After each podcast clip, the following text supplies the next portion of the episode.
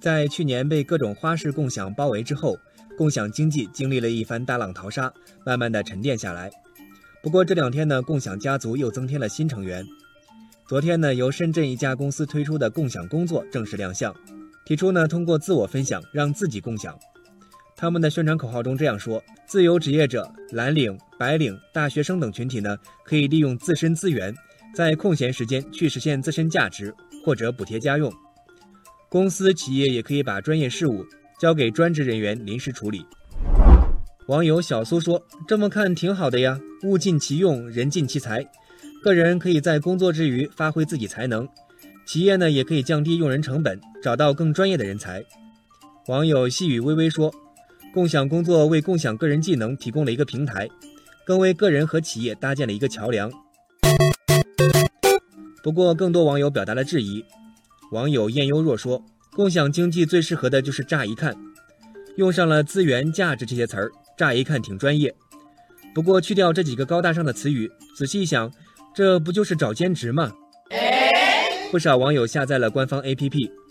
网友勇往直前说， A P P 上共享的都是些没有技术含量的工作，更多的都是在招小时工、临时工。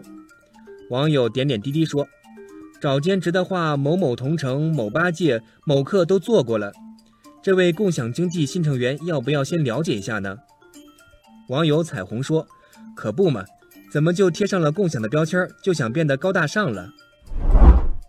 网友自由自在说，共享这两个词儿真是听够了，我关心的是共享的是什么，能否做好，这才是关键。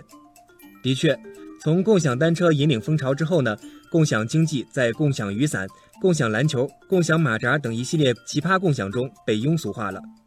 而这个共享工作的开发者曾经也因为共享雨伞火了一把。网友天蓝蓝说，你曾经做的共享雨伞一地鸡毛，难道这个教训不要吸取一下吗？你是要将共享进行到底的节奏啊。网友窝窝团说，要不要押金，怎么保护用户信息，怎么保护劳动者个人权益，怎么保护知识产权，这些共享工作平台都想清楚了吗？网友犀利说，共享经济适合的是那些使用频次高、价格贵的产品。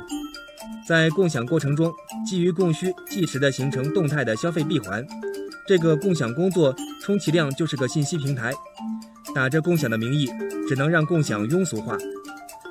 网友阿童木也说，与其变着法的去蹭共享的热度，不如踏踏实实的把兼职平台搭建好。